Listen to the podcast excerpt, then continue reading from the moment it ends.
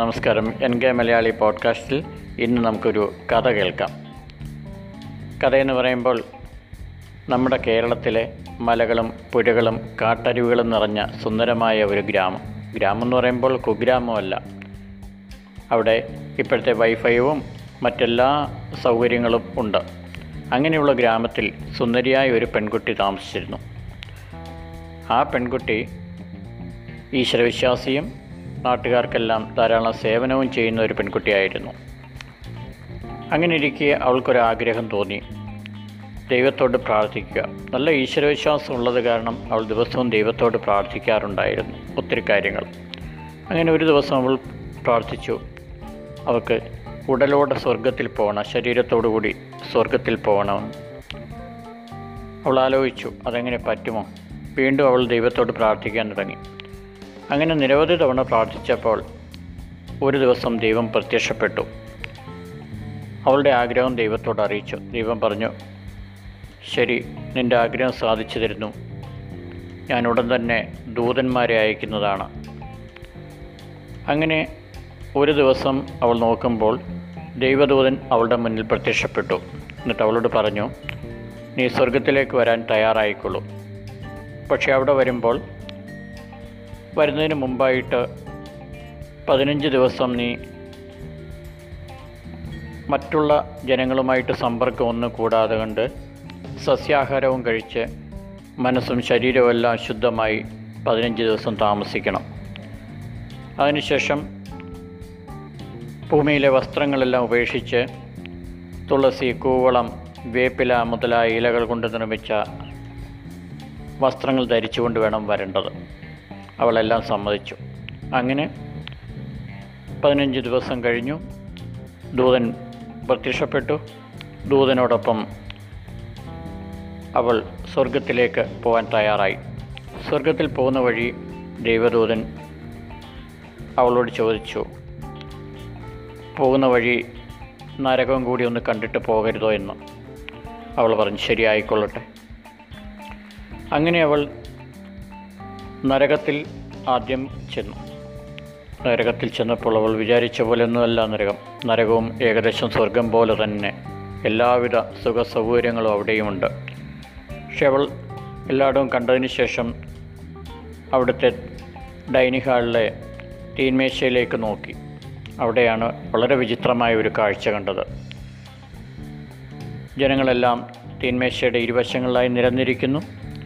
ധാരാളം ആഹാര സാധനങ്ങൾ രുചികരമായ ഭക്ഷണ സാധനങ്ങൾ പഴവർഗങ്ങൾ വീഞ്ഞ് ഇതെല്ലാം തന്നെ തീന്മേശയിൽ നിരത്തിയിട്ടുണ്ട്. എന്നാൽ അവിടെ ഇരിക്കുന്നവർക്ക് ഇത് കഴിക്കാൻ ആഗ്രഹമുണ്ടെങ്കിലും ഇത് കഴിക്കാൻ പറ്റുന്നില്ല. അപ്പോൾ അതാ ഭക്ഷണം കഴിക്കുന്നതിനുള്ള ഒരു മണി മുഴങ്ങുന്നു. ഈ സമയം എല്ലാവരും അവരുടെ കൈകളെടുത്ത് ഭക്ഷണം എടുക്കാനായിട്ട് തുടങ്ങുന്നു. പക്ഷെ പറ്റുന്നില്ല. കാരണം അവരുടെ കൈ ഇരിക്കുന്ന കസേരകളിൽ ബന്ധിച്ചിരിക്കുകയാണ്. അവർക്ക് ഭക്ഷണമെടുത്ത് എടുത്തവരുടെ വായിലോട്ട് ഈ കൈകൊണ്ട് എത്താൻ പറ്റുന്നില്ല. എന്നാൽ ഭക്ഷണം കഴിക്കുന്നതിന്റെ വെപ്രാളത്തിൽ എല്ലാവരും ഭക്ഷണത്തിൽ കൈയിട്ട് എടുക്കാൻ ശ്രമിക്കുകയും ഭക്ഷണം താഴെ പോവുകയും ചെയ്യുന്നു. വായിൽ ഭക്ഷണം എത്തുന്നില്ല. ഏറെ ദുഃഖിതയായി അവൾ പറഞ്ഞു ഇത് വല്ലാത്ത കഷ്ടം തന്നെ. എല്ലാ ഭക്ഷണം ഉണ്ടായിട്ടും കഴിക്കാൻ പറ്റുന്നില്ലല്ലോ. ദൈവദൂതൻ പറഞ്ഞു ഇതാണ് ഇവിടുത്തെ അവസ്ഥ. അതിനുശേഷം അവർ സ്വർഗത്തിലേക്ക് പോയി. സ്വർഗം വളരെ മനോഹരമായി അവർക്ക് തോന്നി. നല്ല രീതിയിൽ സ്വർഗമെല്ലാം കണ്ട് അവിടുത്തെ ഡൈനിങ് ഹാളിൽ ചെന്നപ്പോൾ അവിടെയും ഇതേപോലത്തെ കാഴ്ച അവർ കണ്ടു. ആഹാര സാധനങ്ങളെല്ലാം ഡൈനിങ് ഹാളിൽ തീൻമേശയിൽ നിരത്തി വച്ചിരിക്കുന്നു. മേശയുടെ ഇരുവശങ്ങളിലുമായി സ്വർഗത്തിലെ അന്തേവാസികളെല്ലാം നിരന്നിരിക്കുന്നു. അവിടെയും അവൾക്ക് കാണാൻ കഴിഞ്ഞത് അവരുടെ കൈകൾ ബന്ധിച്ചിരിക്കുന്നു. പക്ഷേ അവർ ആഹാരം കഴിക്കുന്നു.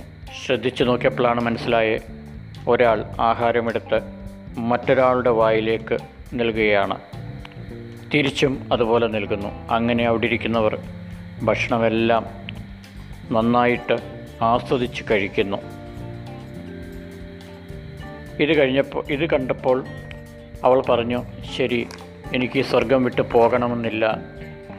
ഞാൻ ഇവിടെ തന്നെ താമസിച്ചു കൊള്ളട്ടെ എന്ന് ദൈവദൂതനോട് ചോദിച്ചു. അപ്പോൾ ദൈവദൂതൻ പറഞ്ഞു പറ്റില്ല. കാരണം നീ ഒത്തിരി നല്ല ഗുണങ്ങൾ ചെയ്തിട്ടുണ്ട്. അപ്പോൾ അവൾ പറഞ്ഞു പിന്നെന്താണ് കുഴപ്പം? ഞാൻ ഭൂമിയിൽ നല്ല കാര്യങ്ങൾ മാത്രമല്ലേ ചെയ്തിട്ടുള്ളൂ. ധാരാളം ആൾക്കാരെ സഹായിച്ചു മുറിവേറ്റ ജീവികളെ പരിചരിച്ചു ധാരാളം സാമൂഹ്യ പ്രവർത്തനങ്ങൾ ചെയ്തു. അപ്പോൾ ദൈവദൂതൻ പറഞ്ഞു ഒക്കെ ശരിയാണ്. പക്ഷേ നീ സോഷ്യൽ മീഡിയയിലൂടെ ചില നുണക്കഥകൾ പ്രചരിപ്പിച്ചിട്ടുണ്ട്. ഇത് കേട്ട പെൺകുട്ടി അപ്പോൾ ദൈവദൂതനോട് പറഞ്ഞു ശരി ഇനി മേലും ഞാൻ അങ്ങനെ നുണക്കഥകളൊന്നും പ്രചരിപ്പിക്കത്തില്ല. എനിക്ക് ഭൂമിയിൽ ചെന്ന് ഈ സഹകരണ മനോഭാവത്തിന്റെ കാര്യവും മറ്റു കാര്യവും എല്ലാം പറഞ്ഞ് നല്ല രീതിയിൽ അവിടെ ജീവിക്കണം. അങ്ങനെ അവൾ സാമൂഹ്യ സേവനവുമൊക്കെ ചെയ്ത് ഏറെ നാൾ ഭൂമിയിൽ വളരെ നന്നായിട്ട് ജീവിച്ചു.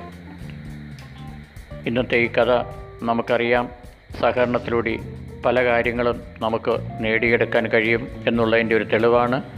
സ്വാർത്ഥതയിൽ നിന്നും മാറി മറ്റുള്ളവരെ സഹായിക്കാനുള്ള സന്മനസ്സോടു കൂടി നല്ലൊരു ജീവിതം നമുക്കേവർക്കും ഉണ്ടാകട്ടെ എന്ന് പ്രാർത്ഥിച്ചുകൊണ്ട് ഈ കഥ ഇവിടെ നിങ്ങൾക്ക് സമർപ്പിക്കുന്നു. നന്ദി. നമസ്കാരം.